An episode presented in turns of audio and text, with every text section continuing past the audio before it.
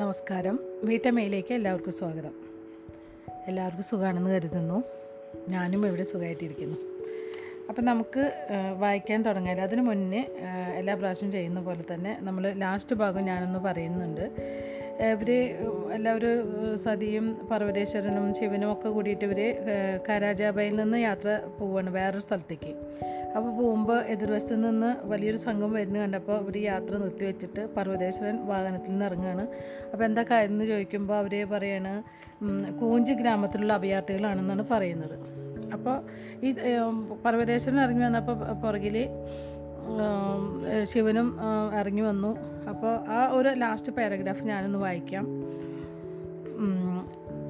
പർവ്വതേശ്വരൻ ചോദിക്കുകയാണ്, പർവ്വതേശ് പർവ്വതേശ്വരൻ എന്താണ് പ്രശ്നം?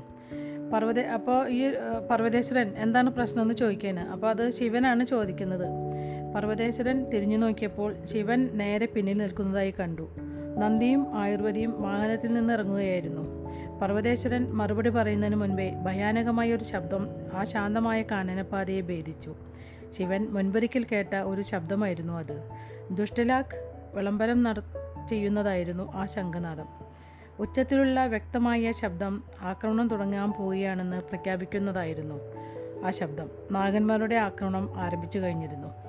അപ്പോൾ മുൻപൊരിക്കൽ ശിവൻ ഈ ശബ്ദം കേട്ടിട്ടുണ്ട്. അപ്പോൾ ഇത് നാഗന്മാരുടെ ആക്രമണത്തിന് മുന്നേ അവർ ശംഖനാദം മുഴക്കുന്ന ശബ്ദമാണ് ഇവർ കേട്ടത്. അപ്പോൾ നമുക്ക് അടുത്ത അധ്യായത്തിലേക്ക് കടക്കാം. കൂഞ്ച് യുദ്ധം, അതാണ് ആ അധ്യായത്തിൻ്റെ പേര്. പതിനേഴാമത്തെ അധ്യായമാണ്. അപ്പോൾ നമുക്ക് വായിച്ചു തുടങ്ങാമല്ലേ. അവരെവിടെയാണ്? പർവ്വതേശ്വരൻ ചോദിച്ചു. എൻ്റെ ഗ്രാമത്തിലാണ് അവരുള്ളത് പ്രഭു, പരിഭ്രാന്തനായ ആ ഗ്രാമമുഖ്യൻ പറഞ്ഞു. ഇവിടെ നിന്നും കുറച്ച് ദൂരമേയുള്ളൂ. അഞ്ചു നാഗന്മാർ നയിക്കുന്ന അഞ്ഞൂറോളം വരുന്ന ചന്ദ്രവംശി സൈനികർ ഗ്രാമം വിട്ടുപോകുന്നതിനായി അവർ ഞങ്ങൾക്ക് അരമണിക്കൂർ തന്നു. പക്ഷേ ക്ഷേത്രത്തിനകത്തെ ബ്രാഹ്മണന്മാരെ അവർ തടഞ്ഞുവെച്ചു. തൻ്റെ രൂക്ഷമായ ക്രോധം നിയന്ത്രിക്കുന്നതിനായി പർവ്വതേശ്വരൻ മുഷ്ടി ചുരുട്ടി പിടിച്ചു. ഞങ്ങളുടെ പണ്ഡിറ്റ്ജി നല്ല മനുഷ്യനാണ് പ്രഭു, ഗ്രാമമുഖ്യൻ പറഞ്ഞു. അയാളുടെ കണ്ണ് നിറഞ്ഞൊഴുകി. ഭ്രഗൻ ആശ്വസിപ്പിക്കുന്ന മട്ടിൽ ആ ഗ്രാമമുഖ്യൻ്റെ ചുമലിൽ കൈവച്ചു. എന്നാൽ ആ പ്രവൃത്തി ഗ്രാമമുഖ്യനെ കൂടുതൽ സങ്കടപ്പെടുത്തി. ഗ്രാമത്തിലെ പൂജാരിയുടെ സ്ഥിതി എന്താണെന്നറിയാൻ കഴിയാതിരുന്നത് അയാളുടെ കുറ്റബോധം വർദ്ധിപ്പിച്ചു. പണ്ഡിറ്റ്ജിക്കും മറ്റ് ബ്രാഹ്മണർക്കും ബ്രാഹ്മണർക്കുമൊപ്പം നിന്നുകൊണ്ട് യുദ്ധം ചെയ്യുവാൻ ഞങ്ങൾ ആഗ്രഹിച്ചു. ഗ്രാമമുഖ്യൻ തേങ്ങി. അവർ ഗ്രാമത്തിൻ്റെ ആളുകളാണ്. ഒരു ആയുധം എങ്ങനെ പിടിക്കണമെന്ന് പോലും അവർക്കറിയില്ല. ഈ കവർച്ചക്കാർക്കെതിരെ അവർക്കെങ്ങനെ യുദ്ധം ചെയ്യാൻ സാധിക്കും? രോഷാകുലനായ വ്രഗൻ ഗ്രാമമുഖ്യൻ്റെ ചുമലിൽ നിന്ന് കൈമാറ്റി. പക്ഷേ പണ്ഡി പണ്ഡിറ്റ്ജി ഞങ്ങളോട് പോകാൻ കൽപ്പിച്ചു. സ്ത്രീകളെയും കുട്ടികളെയും കൊണ്ട് ഓടിപ്പോയിക്കൊള്ളാൻ പറഞ്ഞു. ബ്രഹ്മദേവൻ എഴു എഴുതി വെച്ച വിധി എന്താണെന്നോ വിധി എന്താണോ അത് താൻ അനുഭവിച്ചു കൊള്ളാമെന്നാണ് അദ്ദേഹം പറഞ്ഞു. പക്ഷേ അവിടെ നിന്ന് ശരിക്കും രക്ഷപ്പെടുത്തേണ്ടവർ അവരാണ്. പർവ്വതേശ്വരൻ്റെ നഖം തൊലിയിൽ ആഴ്ന്നിറങ്ങി. ഭീരുക്കളായ ചന്ദ്രവംശികൾ തിരികെ പോരാടാൻ ശേഷിയുള്ള ക്ഷത്രിയന്മാരെ ആക്രമിക്കുന്നതിനു പകരം നിരായുധരായ പ്രതിരോധം തീർക്കാൻ അറിയാത്ത ബ്രാഹ്മണരെ ആക്രമിച്ചുവെന്ന് കേട്ടപ്പോൾ പർവ്വതേശ്വരൻ്റെ മുഖം വിവർണമായി. തനിക്ക് യാതൊന്നും ചെയ്യാൻ പറ്റാത്ത ഒരവസ്ഥയിൽ എത്തിപ്പെട്ടതിൽ അദ്ദേഹം അസ്വസ്ഥനായി. തൻ്റെ തന്നെ ഉത്തരവുകളെ അവഗണിക്കുവാൻ അദ്ദേഹത്തിൻ്റെ ദേഹിയുടെ ഒരു ഭാഗം ആഗ്രഹിച്ചു. പക്ഷേ നിയമം ലംഘിക്കുവാൻ അദ്ദേഹത്തിന് ആഗ്രഹമില്ലായിരുന്നു. ഈ അസംബന്ധം അവസാനിപ്പിച്ചേ മതിയാവൂ. ഏത് ശബ്ദമാണ് തൻ്റെ ചിന്തകളിൽ തട്ടി പ്രതിധ്വനിക്കുന്നതെന്നറിയാനായി അദ്ദേഹം മുഖമുയർത്തി. ശിവൻ്റെ മുഖഭാവം ഒരു നിമിഷ നേരത്തേക്കെങ്കിലും അദ്ദേഹത്തിൻ്റെ കാലുകൾ വിറപ്പിച്ചു. നീലകണ്ഠൻ്റെ മുഖത്തെ ക്ഷോഭം കണ്ടാൽ ദേവന്മാർ പോലും ഒരു നിമിഷത്തേക്ക് നടുങ്ങി നിശ്ചലരായി പോകും. ഞങ്ങൾ നല്ല ആളുകളാണ്. ശിവൻ ക്രുദ്ധനായി. ഞങ്ങൾ പേടിച്ചിടേണ്ട കോഴികളൊന്നുമല്ല തിരിഞ്ഞോടാൻ. ആ തീവ്രവാദികളായിരിക്കും ഇനി തിരിഞ്ഞോടുന്നത്. അവരായിരിക്കും ഇനി സൂര്യവംശികളെ ക്രോധം അനുഭവിച്ചറിയാൻ പോകുന്നത്. ഗ്രാമമുഖ്യൻ്റെ പുറകിൽ നിന്നിരുന്ന ഒരു ഗ്രാമീണൻ പറഞ്ഞു. പക്ഷേ അവർ തീവ്രവാദികളാണ്. നമുക്കവരെ തോൽപ്പിക്കാനാവില്ല. പണ്ഡിറ്റ്ജിക്ക് അതറിയാം. അതുകൊണ്ടാണ് അദ്ദേഹം ഞങ്ങളോട് രക്ഷപ്പെട്ടുകൊള്ളാൻ പറഞ്ഞത്. പക്ഷേ ഞങ്ങളുടെ ഭാഗത്ത് ആയിരത്തഞ്ഞൂറ് പടയാളികളുണ്ട്. വീരുത്വമാർന്ന ആ പ്രകടനം കണ്ട് ദേഷ്യം കൊണ്ട് ശിവൻ പറഞ്ഞു. പിന്നെ നിങ്ങൾ അഞ്ഞൂറ് പേരുണ്ട്. അവരുടെ നാലിരട്ടി എണ്ണം എണ്ണം നമുക്കവരെ തകർക്കാൻ കഴിയും. അവരെ എന്നും ഓർമ്മിക്കാവുന്ന വിധത്തിലുള്ള ഒരു പാഠം പഠിപ്പിക്കണം. ഗ്രാമമുഖ്യൻ്റെ ഗ്രാമമുഖ്യൻ തൻ്റെ ന്യായവാദങ്ങൾ നിരത്തി. പക്ഷേ അവരുടെ ഭാഗത്ത് നാഗന്മാരുണ്ട്. അമാനുഷിക ശക്തിയുള്ള അവർ രക്തദാഹികളായ കൊലയാളികളാണ്. അത്തരം ദുഷ്ടന്മാർക്കെതിരെ നമുക്ക് എന്ത് സാധ്യതയാണുള്ളത്? അന്ധവിശ്വാസത്തെ മറികടക്കുവാൻ അതിലുമേറെ ശക്തിയുള്ള മറ്റൊരു വിശ്വാസത്തിനെ സാധിക്കൂ എന്ന് തിരിച്ചറിയാനുള്ള മനസാന്നിധ്യം ശിവനുണ്ടായിരുന്നു. അവൻ വണ്ടിയുടെ ചവിട്ടുപടിയിൽ നിന്ന് കയറി നിന്നു. ഗ്രാമീണർ അവനെ തന്നെ നോക്കി. തൻ്റെ കഴുത്ത് മൂടിക്കെട്ടിയിരുന്ന തുണി അവൻ അഴിച്ചു കളഞ്ഞു. ഇനി അതിൻ്റെ ആവശ്യമില്ല. ഞാൻ നീലകണ്ഠനാണ്. ദുഷ്ടസംഹാരകനെ കണ്ട സൈനികരെല്ലാവരും വിസ്മയിച്ച് എഴുന്നേറ്റ് നിന്നു. അവൻ തൻ്റെ യഥാർത്ഥ നിയോഗം സ്വീകരിച്ചത് കണ്ടപ്പോൾ അവർ ആഹ്ലാദഭരിതരായി. നീലകണ്ഠൻ്റെ ആഗമനത്തെക്കുറിച്ച് അറിഞ്ഞിട്ടില്ലാത്തവർ ആ ജീവിക്കുന്ന ഇതിഹാസത്തെ നേരിൽ കണ്ട് ഇപ്പോൾ വിസ്മയിച്ചു പോയി. ഞാനീ തീ തീവ്രവാദികളുമായി പോരാടാൻ പോവുകയാണ്, ശിവൻ ഗർജിച്ചു. പേടിച്ചോടാൻ തയ്യാറല്ലെന്ന് അവരെ കാണിച്ചു കൊടുക്കുവാൻ പോവുകയാണ് ഞങ്ങൾ. നമുക്ക് അനുഭവപ്പെടുന്ന വേദന അവരെ അനുഭവിപ്പിക്കുവാൻ പോവുകയാണ് ഞാൻ. മെലൂഹ് എന്ന രാജ്യം അവരുടെ ആക്രമണത്തിന് മുന്നിൽ ചുരുണ്ടുകൂടി ഒതുങ്ങയില്ലെന്ന് അവരെ കാണിച്ചു കൊടുക്കാൻ പോവുകയാണ് ഞാൻ. അവർക്കിഷ്ടമുള്ളതുപോലെ അവർ ചെയ്യട്ടെ. ശിവന്റെ മുന്നിൽ കുഴഞ്ഞു പറഞ്ഞതുപോലെ നിന്നിരുന്ന ആ മനുഷ്യരിലൂടെ ശുദ്ധമായ ഊർജം ഒഴുകി. അതവരുടെ നട്ടെല്ലു നിവർത്തി ആത്മാവിന് പ്രചോദനമേകി. ആരൊക്കെയാണ് എൻ്റെ കൂടെ വരുന്നത്? ഞാൻ, പർവ്വതേശ്വരൻ പറഞ്ഞു. തൻ്റെ ശ്വാസം മുട്ടി മുട്ടിച്ചിരുന്ന കെട്ടുപാടുകൾ ശിവന്റെ പ്രഖ്യാപനം കേട്ടപ്പോൾ അഴിഞ്ഞു വീഴുന്നതായി അദ്ദേഹത്തിന് തോന്നി. ഞാൻ, സതിയും നന്ദിയും വീരഭദ്രനും വ്രഗനും അതേറ്റു പറഞ്ഞു. ഞാനും. അവിടെ ഉണ്ടായിരുന്ന ഓരോ മനുഷ്യജീവിയും അതേറ്റുപിടിച്ചു. ഭയചകിതരായി അവിടെ നിന്നിരുന്ന ഗ്രാമീണരും സൈനികരും അഭിമാനികളായ സൈനികരായി മാറി. സൈനികർ വാൾ ഊരിപ്പിടിച്ചു. സഞ്ചരിച്ചിരുന്ന ആയുധശാലയിൽ നിന്ന് അവർ ഗ്രാമീണർക്ക് തങ്ങൾക്ക് കിട്ടാവുന്ന ആയുധങ്ങൾ കയ്യിലെടുത്തു. ഇനി കൂഞ്ചിലേക്ക്. ഒരു കുതിരപ്പുറത്ത് ചാടിക്കയറി മുന്നോട്ട് കുതിക്കവേ ശിവൻ അട്ടഹസിച്ചു. പർവ്വതേശ്വരനും സതിയും രഥങ്ങളിൽ നിന്ന് കുതിരകളെ അഴിച്ച് അവയ്ക്ക് മുകളിൽ ചാടിക്കയറി ശിവന്റെ പിന്നാലെ പാഞ്ഞു. നാഗന്മാരുടെ ശംഖനാഥത്തേക്കാൾ ഉച്ചത്തിലുള്ള ശബ്ദം പുറപ്പെടുവിച്ചുകൊണ്ട് സൂര്യവംശികൾ അവർക്ക് പിന്നാലെ കുതിച്ചു. കൂഞ്ചിലെത്തിയപ്പോൾ അവിടെ കണ്ട കാഴ്ച ഭീകരമായ അവിടെ കണ്ട ഭീകരമായ കാഴ്ച അവരെ വല്ലാതെ സ്പർശിച്ചു. മറ്റു ഭാഗങ്ങളൊക്കെ വിട്ട് ചന്ദ്രവംശികൾ മെലൂഹൻ ജനതയെ ഏറ്റവും അധികം ദുഃഖി ദുഃഖിപ്പിക്കുന്ന ആ പ്രദേശമാണ് ആക്രമിച്ചത്. അഭിവന്ദ്യമായ ആ ക്ഷേത്രത്തെ, ആ ശ്രീകോവിലിനു ചുറ്റും ബ്രാഹ്മണരുടെ ശരിസറ്റ ശരീരങ്ങൾ ചിതറിക്കിടപ്പുണ്ടായിരുന്നു. അവരെ കൂട്ടക്കൊല ചെയ്യുകയായിരുന്നു. ആ ക്ഷേത്രം തകർത്ത് തീ വെച്ചിരുന്നു. ഭയാനകമായ ആ ദൃശ്യം സൂര്യവംശികളെ പ്രകോപിതരാക്കി. വിറലി പിടിച്ച കാളക്കൂറ്റന്മാരെ പോലെ അവർ മുന്നോട്ട് പാഞ്ഞു. ചന്ദ്രവംശികൾക്ക് യാതൊരു അവസരവും ലഭിച്ചില്ല. അവർ എണ്ണത്തിൽ കുറവായിരുന്നു. അവർ നിഷ്പ്രഭരാക്കപ്പെട്ടു. പെട്ടെന്നു തന്നെ അവർക്ക് നിലതെറ്റി. ചന്ദ്രവംശികൾ തിരിഞ്ഞോടിയപ്പോഴും അഞ്ച് നാഗന്മാർ പൊരുതി നിന്നു. പ്രതികൂലമായ ആ സാഹചര്യത്തിലും അസാധാരണമായ നിശ്ചയദാർഢ്യത്തോടെ ആ നാഗന്മാർ അഭിമാനികളായി സൂര്യവംശികളെ രൂക്ഷമായി ചെറുത്തു നിന്നു. ഏതോ ബാധയേറ്റതുപോലെയാണ് പർവ്വതേശ്വരൻ പൊരുതിയത്. ആ സർവ്വസൈന്യാധിപൻ്റെ പോരാട്ട വീര്യം മുമ്പൊരിക്കലും കണ്ടിട്ടില്ലാത്ത ശിവൻ ഇപ്പോൾ അദ്ദേഹം പ്രകടിപ്പിക്കുന്ന ധൈര്യവും വൈദികവും കണ്ട് വിസ്മയിച്ചു പോയി. നാഗന്മാരാണ് വിജയത്തിനുള്ള താക്കോൽ ഘടകമെന്ന് ശിവനെപ്പോലെ പർവ്വതേശ്വരനും അറിയാമായിരുന്നു. നാഗന്മാർ ജീവിച്ചിരിക്കുമ്പോൾ സൂര്യവംശികൾക്ക് ഒരു ഭീഷണിയും ചന്ദ്രവംശികൾക്ക് പ്രചോദനവുമാണ്. ചീത്തക്ഷോഭം പൂണ്ട ആക്രമോത്സുകതയോടെ അദ്ദേഹം നാഗന്മാരിലൊരുത്തനെ ആക്രമിച്ചു. പർവ്വതേശ്വരൻ്റെ ആക്രമണത്തെ നാഗൻ പരിചയം ഉപയോഗിച്ച് തട്ടിത്തെറിപ്പിച്ചു. വാളുകൊണ്ട് പർവ്വതേശ്വരൻ്റെ തോളിൽ വെട്ടുവാൻ അയാൾ ശ്രമിച്ചു. എന്നാൽ പർവ്വതേശ്വരൻ തൻ്റെ ഇടതുഭാഗം ഗൂഢലക്ഷ്യം വെച്ച് തുറന്നിട്ടതായിരുന്നു എന്ന കാര്യം ആ നാഗനെ അറിയില്ലായിരുന്നു. ആ വെട്ടിൽ നിന്നും ഒഴിഞ്ഞു മാറുവാനായി പർവ്വതേശ്വരൻ മറുവശത്തേക്ക് ചെരിഞ്ഞു മാറിക്കൊണ്ട് പരിച ഉയർത്തിപ്പിടിച്ചു. അന്നേരം തന്നെ അദ്ദേഹം തൻ്റെ പുറകിലുണ്ടായിരുന്ന ഉറയിൽ നിന്നും ഒരു കത്തി വലിച്ചൂരി നാഗൻ്റെ വല വലതു ചുമലിനു നേരെ അത് ചുഴറ്റി. കത്തി വല്ലാതെ ആഴ്ന്നിരിക്കുന്നുവെന്ന് നാഗൻ്റെ നിലവിളി കേട്ടപ്പോൾ പർവ്വതേശ്വരന് മനസ്സിലായി. പരിക്കേറ്റ നാഗൻ ഉറക്കെ നിലവിളിച്ചു. പർവ്വതേശ്വരനെ വിസ്മയിച്ചുകൊണ്ട് അയാൾ തൻ്റെ വാൾ ചുഴറ്റി വീശി. അപ്പോഴും കത്തിൽ കത്തി ചുമലിൽ ആഴ്ന്നിരിക്കുകയായിരുന്നു. അതോടെ വേദന സഹിക്കാനാവാതെ അയാൾ അമറി. നാഗൻ്റെ ബലഹീനമായ വെട്ട് പർവ്വതേശ്വരൻ പരിച കൊണ്ട് തടുത്തു. വാൾ കൊണ്ട് വെട്ടിയെങ്കിലും വാൾ കൊണ്ട് വീശി വെട്ടിയെങ്കിലും നാഗൻ തൽക്ഷണം അത് തട്ടിയകറ്റി.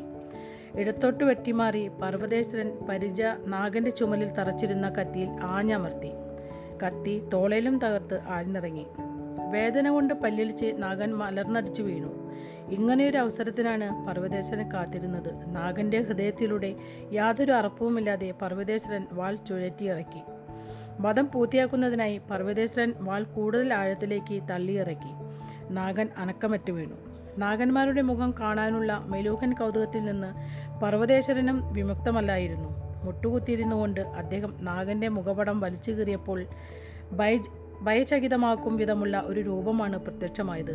നാഗന്റെ മൂക്കും നാഗന്റെ മൂക്ക് ശരിക്കും എല്ലു തന്നെയായിരുന്നു. ഒരു പക്ഷിയുടെ കൊക്ക് പോലെ അത് വളർന്നിരുന്നു. ചെവികൾ അവജ്ഞയുണ്ടാക്കും വിധം വലുതായിരുന്നു. ചുണ്ട് വീർതമായിരുന്നു.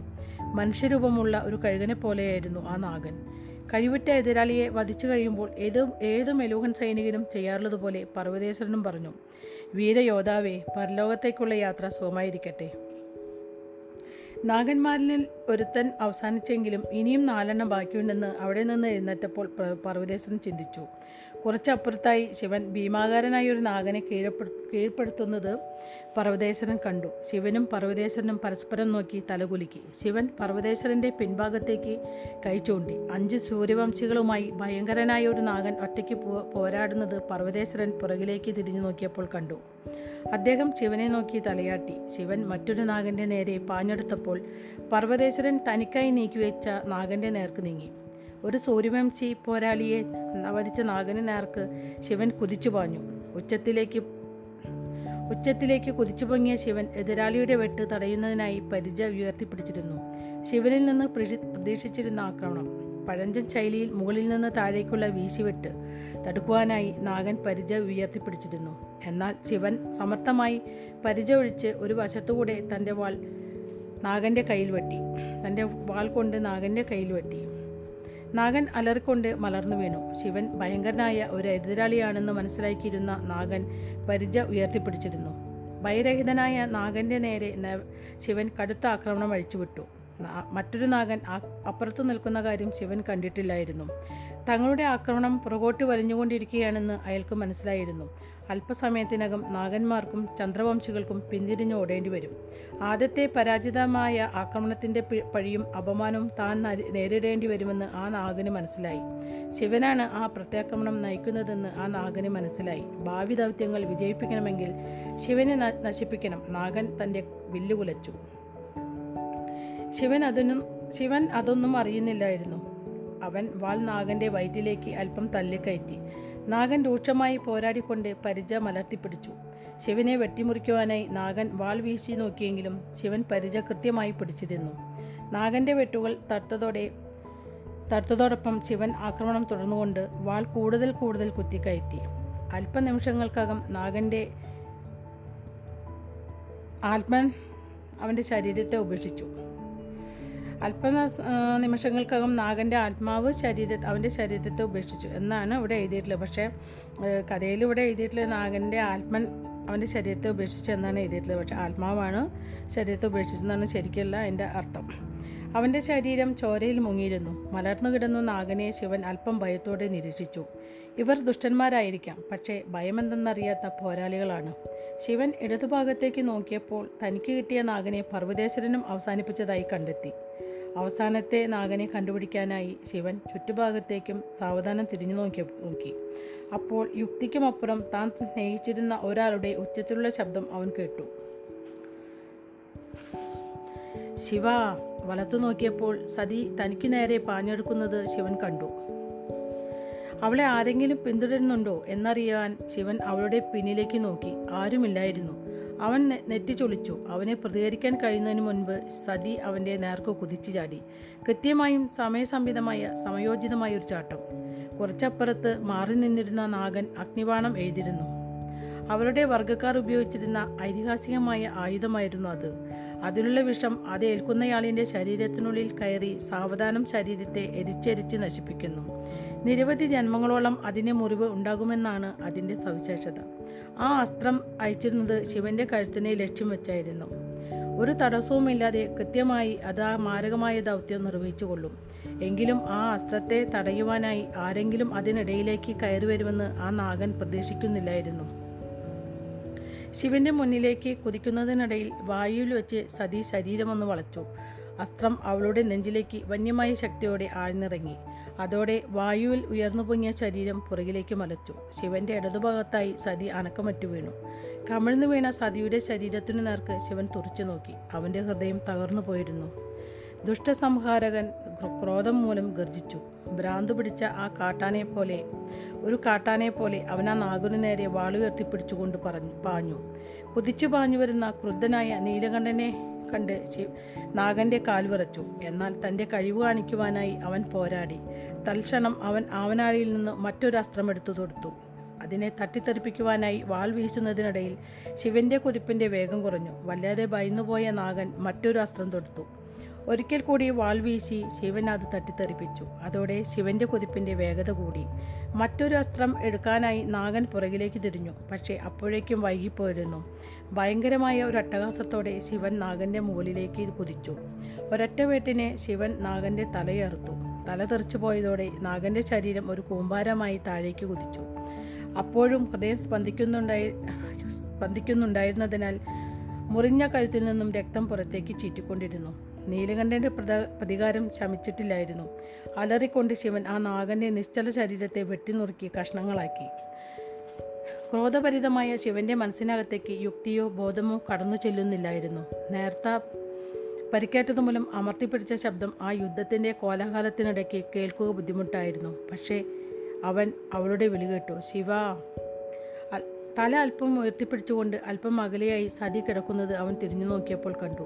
സതി അവളുടെ അടുത്തേക്ക് കുതിക്കുന്നതിനിടയിൽ അവൻ അലറി. പർവ്വതേശ്വരൻ ആയുർവേദി പർവ്വതേശ്വരൻ ആയുർവേദിയെ വിളിക്കൂ, സതി വീണിരിക്കുന്നു. സതിയുടെ മുറിവേറ്റ ശരീരം ആയുർവേദി കണ്ടു കഴിഞ്ഞിരുന്നു. ചന്ദ്രവംശികൾ അതിവേഗം തിരിഞ്ഞോടി. ആയുർവേദി സതിയുടെ സമീപത്തേക്ക് ഓടി. ശിവന്റെ വിളി കേട്ടതോടെ പർവ്വതേശ്വരനും അങ്ങോട്ട് പാഞ്ഞു. ശിവനാണ് ആദ്യം അവളുടെ അടുത്തെത്തിയത്.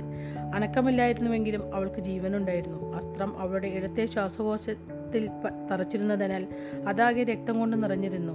അതുമൂലം അവൾ വല്ലാതെ കിതച്ചുകൊണ്ടിരുന്നു. വായിൽ നിന്നും രക്തം ചാടിയത് ചാടിയിരിക്കുന്നത് മൂലം അവൾക്ക് സംസാരിക്കാൻ കഴിഞ്ഞിരുന്നില്ല. പക്ഷേ അവൾ ശിവനെ നോക്കി. അവളുടെ മുഖത്തപ്പോൾ പരിചിതമായ വിശ്രാന്തിയുടെ പുഞ്ചിരി കളിയാടി. എന്തോ പറയാനെന്ന പോലെ അവൾ വായ് ഇടയ്ക്കിടെ തുറന്നു. ശിവനെ അവളെ എടുക്കണമെന്ന് വല്ലാത്ത ആഗ്രഹമുണ്ടായിരുന്നുവെങ്കിലും അവൻ തൻ്റെ കണ്ണീരെടുക്കുവാനായിട്ടുള്ള കടുത്ത ശ്രമത്തിലേർപ്പെടുകയായിരുന്നു. ബ്രഹ്മദേവ, സതിയുടെ അടുത്ത് എത്തിച്ചേർന്ന ആയുർവേദി ആ അസ്ത്രം തിരിച്ചറിഞ്ഞപ്പോൾ നിലവിളിച്ചു. മസ്ത്രക്, ധ്രുവണി, വേഗം ഒരു മഞ്ചൽ കൊണ്ടുവരൂ.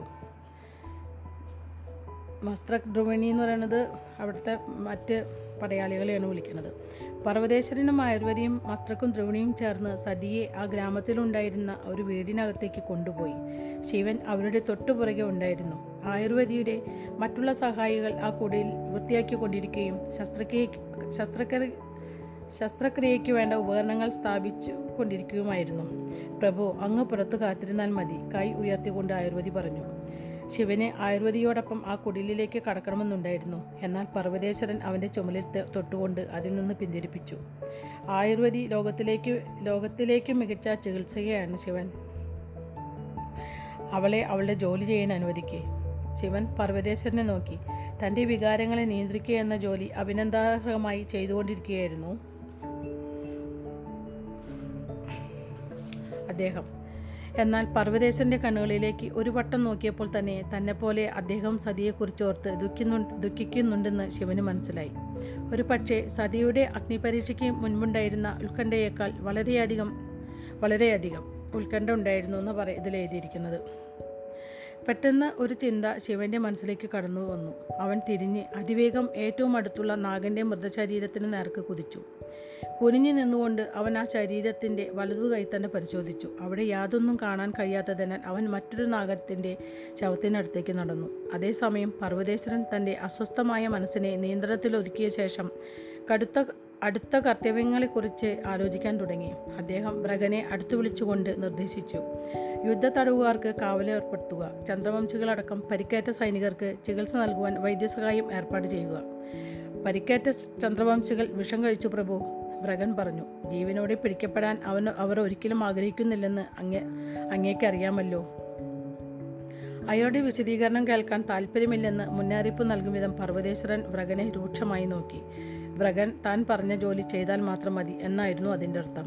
ശരി പ്രഭു, പർവ്വതേശ്വരൻ്റെ നിശബ്ദമായ ഉത്തരവ് മനസ്സിലാക്കിക്കൊണ്ട് ഭ്രഗൻ പറഞ്ഞു, പ്രത്യാക്രമണത്തിന് ഒരു വ്യൂഹം ചമയ്ക്കണം. പർവ്വതേശ്വരൻ തുടർന്നു. അപ്പോഴേക്കും അദ്ദേഹത്തിൻ്റെ മനസ്സ് സതിയുടെ അവസ്ഥയെ എന്താണെന്നറിയാനുള്ള ഉത്കണ്ഠയിലേക്ക് മടങ്ങിപ്പോയിരുന്നു. പിന്നെ തൻ്റെ മേ പിന്നെയെന്ന് പറഞ്ഞിട്ട് അവിടെ അങ്ങനെ നിർത്തുകയാണ്. അവിടെ തൻ്റെ മേധാവിയുടെ സന്ദേഹം കണ്ട് അതിശയിച്ചു പോയ ഭ്രഗൻ പർവ്വതേശ്വരനെ നോക്കി. മുൻപൊരിക്കലും അദ്ദേഹം സന്ദേഹിക്കുന്നത് ഭ്രഗൻ കണ്ടിട്ടേയില്ല.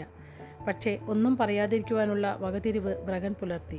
യജമാനൻ അദ്ദേഹത്തിൻ്റെ പ്രസ്താവന പൂർത്തീകരിക്കുന്നതിനായി ഭ്രഗൻ കാത്തുനിന്നു. പിന്നെ പർവ്വതേശ്വരൻ തുടർന്നു, ക്ഷേത്രത്തിനകത്ത് ഇപ്പോഴും ദൂര ദൂതയക്ക ദൂതയക്കാൻ പറ്റിയ പ്രാവുകൾ ജീവനോടെ ശേഷിപ്പുണ്ടാകും. ദേവഗിരിയിലേക്ക് ചുവന്ന നിറത്തിലുള്ള ഒരു ലിഖിതം കൊടുത്തുവിടുക. ചക്രവർത്തിക്ക്, സതി രാജകുമാരിക്ക് ഗുരുതരമായി മുറിവേറ്റിരിക്കുന്നു എന്ന് അറിയിക്കുക. ഭ്രഗൻ വിശ്വസിക്കാനാകാതെ മുഖമുയർത്തി നോക്കി. സതിയെക്കുറിച്ച് അയാൾ കേട്ടിട്ടുണ്ടായിരുന്നില്ല. എന്നാൽ അയാൾ ഒന്നും മിണ്ടാതിരിക്കുന്നത് ബുദ്ധിയായി. രാജകുമാരിക്ക് അഗ്നിബാണം ഏറ്റുവെന്ന് ചക്രവർത്തിയെ അറിയിക്കുക. പർവ്വതേശ്വരൻ തുടർന്നു, ഓ ദേവേന്ദ്ര, തൻ്റെ നടുക്കം നിയന്ത്രിക്കാനായി ഭ്രഗൻ പറഞ്ഞുപോയി. ഉടൻ ഇത് ചെയ്യണം ദളപതി. പർവ്വതേശ്വരൻ വരണ്ടു. ശരി പ്രഭു, തളർന്ന മട്ടിലുള്ള സലാം നൽകിക്കൊണ്ട് ഭ്രഗൻ പറഞ്ഞു. അതിനിടയിൽ ശിവൻ നാലു നാഗന്മാരുടെ കൈത്തണ്ട പരിശോധിച്ചിരുന്നു.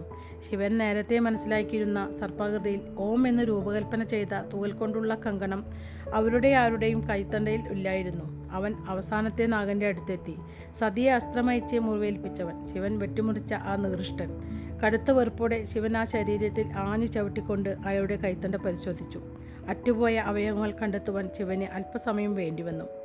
അത് കണ്ടെത്തിയ ശിവൻ അയാളുടെ കൈത്തണ്ട ഉയർത്തിയെടുത്തു. അതിൽ തുകലിൻ്റെ കങ്കണമില്ലായിരുന്നു. ശിവൻ ഉദ്ദേശിച്ച ആളായിരുന്നില്ല അത്. ശിവൻ മടങ്ങിയെത്തിയപ്പോൾ പർവ്വതേശ്വരൻ കുടിലിന് പുറത്തിട്ടിരുന്ന ഒരു പീഠത്തിൽ ഇരിപ്പുണ്ടായിരുന്നു. സംഘടന നിയന്ത്രിക്കാനാവതെ കരഞ്ഞുകൊണ്ട് കൃതിക കുടിലിൻ്റെ വാതിക്കൽ നിൽപ്പുണ്ടായിരുന്നു. വീരഭദ്രൻ അവളെ സാന്ത്വനിപ്പിക്കാൻ ശ്രമിച്ചു. പ്രക്ഷുബ്ധമായ മനസ്സോടെ നന്ദി വീരഭദ്രൻ അടുത്തു നിന്നു. അയാളുടെ മുഖം നെട്ടി ഞെട്ടിത്തെറിച്ച് ശൂന്യമായിരുന്നു. പർവ്വതേശ്വരൻ ശിവനെ നോക്കി.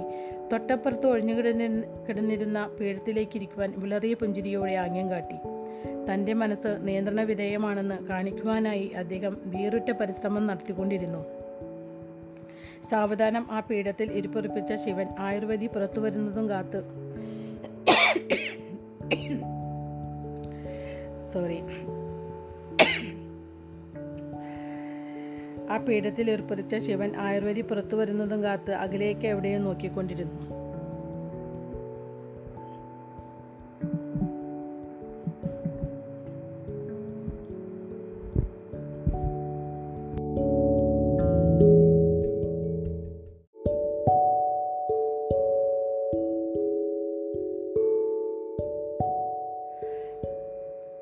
കഥ വായിക്കുന്നതിൻ്റെ ഇടയിൽ നല്ല ചുമ വന്നപ്പോൾ രണ്ട് ദിവസമായിട്ട് ഇത് കഥയുടെ ഭാഗമല്ല കേട്ടോ, ഞാൻ എൻ്റെ കാര്യം പറയുന്നത്. ചുമ വന്നിട്ട് നിർത്തേണ്ടി വന്നു എനിക്ക്. അപ്പോൾ രണ്ട് ദിവസമായിട്ട് ഇവിടെ നല്ല ചൂട് തുടങ്ങിയിട്ടുണ്ട്. പോരാത്തതിന് ഇപ്പം ഇന്ന് നല്ല പൊടിക്കാറ്റും. അപ്പോൾ നമ്മളകത്തിരിക്കുന്ന നമുക്ക് തന്നെ ഭയങ്കര ക്ലൈമറ്റിൻ്റെ വ്യത്യാസം ശരിക്കും അറിയാനുണ്ട്. അപ്പോൾ തൊണ്ട കരഞ്ഞിരിക്കുകയാണ്. അപ്പോൾ ഇനി ഇതിനിടയിൽ വായിക്കുമ്പോൾ ചുമയൊക്കെ വരികയാണെങ്കിൽ അതിന് ക്ഷമിക്കണം. അപ്പോൾ നമുക്ക് ബാക്കി ഭാഗം ഞാൻ വായിച്ചു തുടങ്ങുകയാണ്. അസ്ത്രം ഞങ്ങൾ നീക്കം ചെയ്തു കഴിഞ്ഞു പ്രഭു, ആയുർവേദി പറഞ്ഞു. ശിവനും പർവ്വതേശ്വരനും കുടിലിനകത്തേക്ക് അബോധാവസ്ഥയിൽ കിടക്കുന്ന സതിയെ നോക്കി നിൽപ്പുണ്ടായിരുന്നു. മറ്റാരും മറ്റാരെയും അകത്തേക്ക് പ്രവേശിപ്പിച്ചിരുന്നില്ല. സതിക്ക് ഒരു തരത്തിലും അണുബാധയുണ്ടാകാൻ പാടില്ലെന്ന് ആയുർവേദി നിഷ്കർഷിച്ചിരുന്നു. വൈദ്യശാസ്ത്രത്തിൽ അതിനിപുണയായിരുന്ന ആയുർവേദിയോട് ഈ കാര്യത്തിൽ തർക്കിക്കുവാൻ ആർക്കും ധൈര്യമുണ്ടായിരുന്നില്ല. പരിക്കേറ്റ മറ്റ് സൂര്യവംശി സൈനികരെ ശുശ്രൂഷിക്കുവാനായി വസ്ത്രണ വസ്ത്രക്കും ധ്രുവണിയും മറ്റു വൈദ്യന്മാർക്കൊപ്പം സഹായികളായി ചേർന്നു. സതിയെ കിടത്തിയിരുന്ന കട്ടിലിൻ്റെ വലതുഭാഗത്തേക്ക് ശിവൻ തിരിഞ്ഞു. അസ്ത്രം പുറത്തെടുക്കുവാനായി സതിയുടെ ആന്തരാവയവങ്ങൾ നിവർത്തുവാൻ ഉപയോഗിച്ച ചോരപുരണ്ട കുടിൽ ശിവൻ കണ്ടു. ഇനി ആ കുടിൽ ഒരിക്കലും ഉപയോഗിക്കുകയില്ല. ആ കുടിൽ ആ കുടിലിൽ അഗ്നിബാണത്തിൽ നിന്നുള്ള വിഷം ബാധിച്ചിട്ടുണ്ടാകും. എത്ര ചൂടാക്കിയാലും രാസവസ്തുക്കൾ ഉപയോഗിച്ചാലും ആ ഉപകരണം സുരക്ഷിതമോ വിഷമുക്തമോ ആയിത്തീരുകയില്ല. ആ കുടിലിനടുത്തായി ആര്യവേപ്പിലയിൽ പൊതിഞ്ഞ് അഗ്നിബാണം കിടപ്പുണ്ടായിരുന്നു. ഒരു ദിവസം മുഴുവൻ അത് അങ്ങനെ സൂക്ഷിക്കും. അതിനുശേഷം അതുകൊ അതുകൊണ്ട് കുഴപ്പമൊന്നും ഉണ്ടാകില്ലെന്ന് ഉറപ്പുവരുത്തുവാനായി ആഴത്തിൽ കുഴിയെടുത്ത് അതിലിട്ട് മൂടും. ഈറനാർന്ന കണ്ണുകളോടെ ശിവൻ ആയുർവേദിയെ നോക്കി. തൻ്റെ മനസ്സിൽ ജ്വലിച്ചു കഴിഞ്ഞ ചോദ്യം ചോദിക്കുവാനുള്ള കരുത്ത് അവന് കണ്ടെത്താനായില്ല. ഞാൻ അങ്ങയോട് അസത്യം പറയുകയില്ല പ്രഭു. വൈദ്യന്മാർ പതിവുള്ളത് പതിവായി ചെയ്യാറുള്ളതുപോലെ ഇത്തരം സാഹചര്യങ്ങളിൽ കരുത്താർജിക്കുവാനുള്ള മാർഗമെന്ന നിലയിൽ നിസ്സംഗത പുലർത്തിക്കൊണ്ട് ആയുർവേദി പറഞ്ഞു, ഇപ്പോഴത്തെ അവസ്ഥ നന്നായി തോന്നുന്നില്ല. ഏറ്റവും പ്രധാനപ്പെട്ട അവയവങ്ങളിൽ അവയവങ്ങളിൽ അഗ്നിബാധമേ അഗ്നിബാണമേറ്റവരാരും തന്നെ ജീവിച്ചിരിക്കുന്നതായി ചരിത്രമില്ല. പനിയോടെയാണ് ഈ വിഷത്തിൻ്റെ ബാധ ആരംഭിക്കുന്നത്. അതോടെ അവയവങ്ങൾ ഒന്നിനു പിറകെ ഒന്നായി പ്രവർത്തനരഹിതമായി തീരും. നിസ്സഹായതയോടെ ശിവൻ സതിയെ നോക്കി. പിന്നെ യാചിക്കുന്ന മട്ടിൽ അവൻ ആയുർവേദിയെ നോക്കി. കണ്ണീരടക്കുവാനും വികാരം നിയന്ത്രിക്കുവാനും ആയുർവേദി പാടുപെടുന്നുണ്ടായിരുന്നു. അവൾ നിയന്ത്രണം വിട്ട് പെരുമാറാൻ പാടില്ലായിരുന്നു. അടുത്ത കുറച്ചു മണിക്കൂർ മണിക്കൂറുകൾക്കുള്ളിൽ അവൾക്ക് നിരവധി ജീവൻ രക്ഷിക്കേണ്ടതുണ്ട്. ഞാൻ ഖേദിക്കുന്നു സ്വാമി, ആയുർവേദി പറഞ്ഞു. പക്ഷേ ഇതിന് യഥാർത്ഥത്തിൽ ചികിത്സയില്ല. അവളുടെ അന്ത്യം കൂടുതൽ അനായാസമാക്കുവാൻ നമുക്ക് ചില ഔഷധങ്ങൾ കൊടുക്കാമെന്ന് മാത്രം. ശിവൻ ആയുർവേദിയെ രൂക്ഷമായി നോക്കി. നമ്മൾ വിട്ടുകൊടുക്കുന്നില്ല. ഞാൻ പറഞ്ഞത് വ്യക്തമായോ? ശിവൻ്റെ കണ്ണുകളെ നേരിടാവാനാവാതെ ആയുർവേദി തറയിലേക്ക് നോക്കി. പനി നിയന്ത്രണാതീതമല്ലെങ്കിൽ അവളുടെ അവയവങ്ങൾക്ക് തകരാറൊന്നും സംഭവിക്കുകയില്ല, അല്ലേ? ആശയുടെ ചെറുകിരണം മനസ്സിലുദിച്ചതുപോലെ ശിവൻ ചോദിച്ചു. ആയുർവേദി കണ്ണുകൾ ഉയർത്തി. അതേ പ്രഭു, അവൾ പറഞ്ഞു. പക്ഷേ അതൊരു അവസാന പരിഹാരമല്ല. അഗ്നിബാണമേറ്റതിൻ്റെ ഫലമായുണ്ടായിരുന്ന പനിയെ താമസിപ്പിക്കാനാകും, പക്ഷേ ഇല്ലാതാക്കാനാവില്ല. പനി നിയന്ത്രിക്കാനായി നമ്മൾ ശ്രമിച്ചാലും ഔഷധസേവ നിർത്തിക്കഴിഞ്ഞാൽ കൂടുതൽ ശക്തിയോടെ അത് മടങ്ങി വരും. എങ്കിൽ നമുക്കാ പനി എന്നേക്കുമായി ഇല്ലാതാക്കാം, ശിവൻ അലറി. വേണമെങ്കിൽ ജീവിതകാലം മുഴുവനും ഞാൻ അവളുടെ അടുത്തിരിക്കാം. പനി ഉയരുകയില്ല. ആയുർവേദിക്ക് ശിവനോട് എന്തോ പറയണമെന്നുണ്ടായിരുന്നു. എന്നാൽ അത് പറയാതിരിക്കുന്നതാണ് നല്ലതെന്ന് അവൾക്ക് തോന്നി. മണികൂ മണിക്കൂറുകൾക്കകം അവൾ ശിവൻ്റെ അടുത്തേക്ക് മടങ്ങി വരും. സതിയെ രക്ഷിക്കാനാവില്ലെന്ന് അവൾക്കറിയാം. അത് അസാധ്യമായിരുന്നു. നിഷ്ഫലമായ ഈ ചർച്ചയ്ക്ക് വേണ്ടി സമയം പാഴാക്കുകയാണ്. ഈ സമയം മറ്റുള്ളവരുടെ ജീവൻ രക്ഷിക്കാനായി ഉപയോഗപ്പെടുത്താം. ശരി, അങ്ങനെയാവട്ടെ സ്വാമി, ആയുർവേദി പ്രതിവചിച്ചു. സതിക്ക് പനി താഴുവാനുള്ള മരുന്ന് അവർ പെട്ടെന്ന് തന്നെ നൽകി. കുറച്ചു സമയത്തേക്ക് ഇത് പനിയെ നിയന്ത്രിച്ചുകൊള്ളും. പുറകിൽ നിന്നിരുന്ന പർവ്വതേശ്വരനെ അവൾ ഞൊടിനിട ഞൊടിയുടെ നേരം നോക്കി. പനി നിയന്ത്രിച്ചു കഴിഞ്ഞതിനാൽ സതിയുടെ വേദന ദൈർഘ്യം കൂടുകയുള്ളൂ എന്ന് അദ്ദേഹത്തിനറിയാം. എന്നാൽ ശിവന് അനുഭവപ്പെട്ട പ്രത്യാശയുടെ കിരണം പങ്കിടാൻ പർവ്വതേശ്വരൻ തയ്യാറായി. പ്രഭു, അങ്ങേക്ക് മുറിവേറ്റിട്ടുണ്ട്, ശിവനെ നോക്കിക്കൊണ്ട് ആയുർവേദി പറഞ്ഞു. അങ്ങയുടെ മുറിവ് കെട്ടിയ ശേഷം ഞാൻ പോയിക്കൊള്ളാം. എനിക്ക് കുഴപ്പമൊന്നുമില്ല. അണുവിട പോലും സതിയിൽ നിന്ന് കണ്ണെടുക്കാതെ ശിവൻ പറഞ്ഞു. അല്ല സ്വാമി, അങ്ങനെയല്ല, ആയുർവേദി തീർത്തു പറഞ്ഞു. അങ്ങയുടെ മുറിവുകൾ ആഴമുള്ളവയാണ്. അവയ്ക്ക് അണുബാധയേറ്റാൽ അത് വലിയ അപകടമുണ്ടാക്കും. ശിവൻ അതിന് മറുപടി പറഞ്ഞില്ല. സതിയെ നോക്കിക്കൊണ്ട് ആയുർവേദി പറഞ്ഞതെല്ലാം തള്ളിക്കളയുന്ന മട്ടിൽ ശിവൻ കൈവീശി. ശിവൻ ആയുർവേദി ഒച്ച വെച്ചു. ശിവൻ അവളെ നോക്കി. അങ്ങേക്ക് സുഖമില്ലാതായാൽ പിന്നെ സതിയെ പരിചരിക്കാൻ അങ്ങേക്ക് കഴിയുകയില്ല. ആ കടുത്ത സ്വരത്തിന് ഉദ്ദേശിച്ച ഫലമുണ്ടായി. ശിവൻ അവിടെ അനങ്ങാതിരുന്നപ്പോൾ ആയുർവേദി അവൻ്റെ മുറിവുകളിൽ മരുന്ന് വെച്ച് കെട്ടി. പിന്നെ പർവ്വതേശ്വരൻ്റെ മുറിവുകളിൽ കൂടി മരുന്ന് വെച്ച് കെട്ടിയ ശേഷം ആയുർവേദി പുറത്തേക്കിറങ്ങി. കുടിലിൽ കത്തിച്ചു വച്ചിരുന്ന പ്രഹാരദീപത്തിനു നേ പ്രഹാരദീപത്തിനു നേരെ ശിവൻ കണ്ണുകൾ അയച്ചു. ആയുർവേദി അസ്ത്രം നീക്കം ചെയ്തിട്ടിപ്പോൾ മൂന്ന് നാഴിക പിന്നിട്ടിരുന്നു. മുറിവേറ്റ സൈനികരുടെ കാര്യങ്ങൾ അന്വേഷിക്കുവാനും ഒരു താവളം സ്ഥാപിക്കാതെ സ്ഥാപിക്കുന്നതിനുള്ള ഏർപ്പാടുകൾ ചെയ്യാനുമായി പർവ്വതേശ്വരൻ പുറത്തേക്കിറങ്ങി. ആ സൈനിക സംഘം കൂഞ്ചിൽ കുറച്ചുകാലം തമ്പടിക്കുവാൻ തീരുമാനിച്ചതിനാലാണ് ആ ഒരു സൈനിക താവളം സ്ഥാപിക്കുന്നതിനുള്ള തീരുമാനമുണ്ടായത്. അതായിരുന്നു പർവ്വതേശ്വരൻ്റെ രീതി. മോശപ്പെട്ട ഒരു സാഹചര്യം നേരിടേണ്ടി വന്നാൽ പർവ്വതേശ്വരൻ അതിനെക്കുറിച്ചോർത്ത് തലപുണ്ണാക്കുവാൻ മെനക്കെടാറില്ല. പകരം തിരക്കുപിടിച്ച ജോലിയിൽ ഏർപ്പെടുന്നതോടെ അതിനെക്കുറിച്ച് ചിന്തിക്കുവാൻ അദ്ദേഹത്തിന് സമയം കിട്ടാതെ വരും. ശിവൻ വ്യത്യസ്തനായിരുന്നു. നിരവധി വർഷങ്ങൾക്ക് മുമ്പ് ദുഷ്കരമായ സാഹചര്യങ്ങളിൽ നിന്ന് താൻ ഒളിച്ചോടുകയില്ലെന്ന് അവൻ പ്രതിജ്ഞ ചെയ്തിരുന്നു. അവന് യാതൊന്നും ചെയ്യാൻ സാധിക്കുന്നില്ലെങ്കിൽ പോലും സതിയുടെ സമീപത്തു നിന്നും അവൻ ഒരു നിമിഷം പോലും മാറി നിന്നില്ല. രോഗം ഭേദമാകുന്നതും കാത്ത് അവൻ അവളുടെ സമീപം തന്നെയിരുന്നു. അവളുടെ രോഗം ഭേദമാകുമെന്ന് തന്നെ അവൻ പ്രതീക്ഷിച്ചു. അവളുടെ രോഗം ഭേദമാകണേ എന്ന് അവൻ പ്രാർത്ഥിച്ചു. ശിവൻ കഷ്ടിച്ചു കേൾക്കാൻ മാത്രം പോന്ന ഒരു മന്ത്രണം ആ നിശബ്ദതയെ ഭഞ്ജിച്ചു. ശിവൻ സതിയുടെ മുഖത്തേക്ക് നോക്കി. അവളുടെ കണ്ണുകൾ കഷ്ടിച്ചു മാത്രം തുറന്നിരുന്നു. വേർത്തെറിച്ചറിയാൻ മാത്രം വിധത്തിൽ അവളുടെ കൈകൾ അനങ്ങി. അവൻ ഇരിപ്പിടം കുറച്ചുകൂടി അവളുടെ ശയ്യയ്ക്കടുത്തേക്ക് നീക്കിയിട്ടു. അവളെ തൊടാതിരിക്കുവാൻ അവൻ പ്രത്യേകം ശ്രദ്ധിച്ചു. ഞാൻ ഖേദിക്കുന്നു, ശിവൻ നിലവിളിച്ചു. ഞാനൊരിക്കലും നിന്നെ ഈ യുദ്ധത്തിലേക്ക് വലിച്ചിഴയ്ക്കാൻ പാടില്ലായിരുന്നു. അരുത് അരുത് സതി പിറുപിറുത്തു. അങ്ങ് ചെയ്തത് ശരിയാണ്. ഞങ്ങളെ വിജയത്തിലേക്ക് നയിക്കുവാനും ദുഷ്ടശക്തികളെ സംഹരിക്കുവാനുമാണ് അങ്ങ് മിലൂഹയിലെത്തിയിട്ടുള്ളത്. അങ്ങ് ആ കടമ നിർവഹിച്ചു. ദുഃഖത്തിന് ദുഃഖത്തിനടിമപ്പെട്ട് അവൻ സതിയെ തന്നെ നോക്കി കൊണ്ടുനിന്നു. തൻ്റെ അവസാന നിമിഷങ്ങൾ അടുത്തുകൊണ്ടിരിക്കുകയാണെന്ന് മനസ്സിലാക്കിയ സതി തനിക്ക് കഴിയാവുന്ന വിധം ശിവനെ തൻ്റെ ഉള്ളിലേക്ക് ആഹ ആവാഹിക്കുവാൻ ശ്രമിച്ചുകൊണ്ടിരുന്നു. അതിനായി അവൾ കണ്ണുകൾ കഴിയാവുന്നിടത്തോളം വിടർത്തിപ്പിടിച്ചു. ഒരാത്മാവിൻ്റെ മോഹങ്ങൾക്ക് മരണം അന്ത്യം കുറിക്കുന്നത് വിരോധാഭാസമെന്ന് പറയട്ടെ, ചില സന്ദർഭങ്ങളിൽ ആ അന്ത്യം തന്നെ ഏതൊരു വിരുദ്ധ ശക്തിയെയും വെല്ലുവിളികളെയും നേരിടാനുള്ള ശക്തി പകരുന്നു. ഏറെക്കാലമായി നിഷേധിക്കപ്പെട്ട സ്വപ്നം പ്രകടിപ്പിക്കുവാനും അത് അവസരമൊരുക്കുന്നു. എനിക്ക് പോകാനുള്ള സമയമായി, ശിവൻ സതി പിറുപിറുത്തു. പക്ഷേ പോകുന്നതിന് മുമ്പ് ഞാൻ അനുഭവിച്ച ഏറ്റവും ആഹ്ലാദകരമായ കാലമായിരുന്നു എൻ്റെ ജീവിതത്തിൻ്റെ ഏറ്റവും അവസാനത്തെ മാസങ്ങൾ എന്ന കാര്യം അങ്ങയോട് തുറന്നു പറയാൻ ഞാൻ ആഗ്രഹിക്കുന്നു. നനവാർന്ന കണ്ണുകളോടെ ശിവൻ സതിയെ നോക്കിക്കൊണ്ടിരുന്നു. അവൻ കൈകൾ സ്വയം ചലനശേഷി വീണ്ടെടുത്തതുപോലെ സതിയുടെ നേരെ നീങ്ങി. കൃത്യസമയത്ത് അവൻ അതിനെ തടയിട്ടു. അങ്ങ് വളരെ മുൻപ് എൻ്റെ ജീവിത ജീവിതത്തിലേക്ക് വരേണ്ടതായിരുന്നു എന്ന് ഞാൻ ആഗ്രഹിക്കുന്നു. സ്വയം അംഗീകരിക്കാത്ത ഒരു രഹസ്യം സതി പുറത്തുവിട്ടു. എങ്കിൽ എൻ്റെ ജീവിതം ഏറെ വ്യത്യസ്തമായി തീരുമായിരുന്നു. സങ്കടത്തിന് പുറത്തു പോകാനുള്ള ഒരു മാർഗം തേടി നടന്നിരുന്ന ശിവൻ്റെ കണ്ണുകൾ സ്വയം നിയന്ത്രിക്കാൻ പാടുപെട്ടു. ഞാനിത് മുൻപേ പറയേണ്ടതായിരുന്നു, സതി മന്ത്രിച്ചു. കാരണം ആദ്യമായാണ് ഞാനിത് പറയുന്നതെങ്കിലും ഒരുപക്ഷെ ഇതെൻ്റെ അവസാനത്തെ വാക്കുകളായിരിക്കും. ശിവൻ സതിയെ തന്നെ നോക്കിക്കൊണ്ടിരുന്നു. അവൻ്റെ ശബ്ദം തൊണ്ടയിൽ തടഞ്ഞു. സതി ശിവൻ്റെ കണ്ണുകളിൽ ആർദ്രമായി നോക്കി പതിയെ മന്ത്രിച്ചു. ഞാൻ നിന്നെ പ്രണയിക്കുന്നു. അണപൊട്ടൊഴുകിയ കണ്ണീർ ശിവൻ്റെ ദുഃഖാർത്ഥമായ കവിളിലൂടെ പെയ്തിറങ്ങി.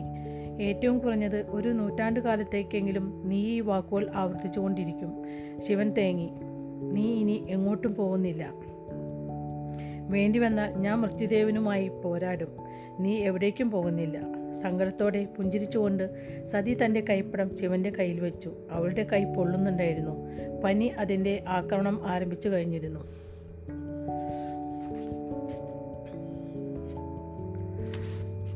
അപ്പോൾ ഈ അധ്യായം കൂഞ്ചി യുദ്ധം എന്നുള്ള ഈ അധ്യായം ഇവിടെ അവസാനിക്കുകയാണ്. അപ്പോൾ ഇന്നത്തെ കഥ പറച്ചിൽ ഞാനിവിടെ നിർത്താണ്. ഇതുവരെ കേട്ടുകൊണ്ടിരുന്ന എല്ലാവർക്കും നന്ദി, നമസ്കാരം. ഇനി അടുത്ത അധ്യായം ഞാൻ നാളെ വായിച്ചു തരാം.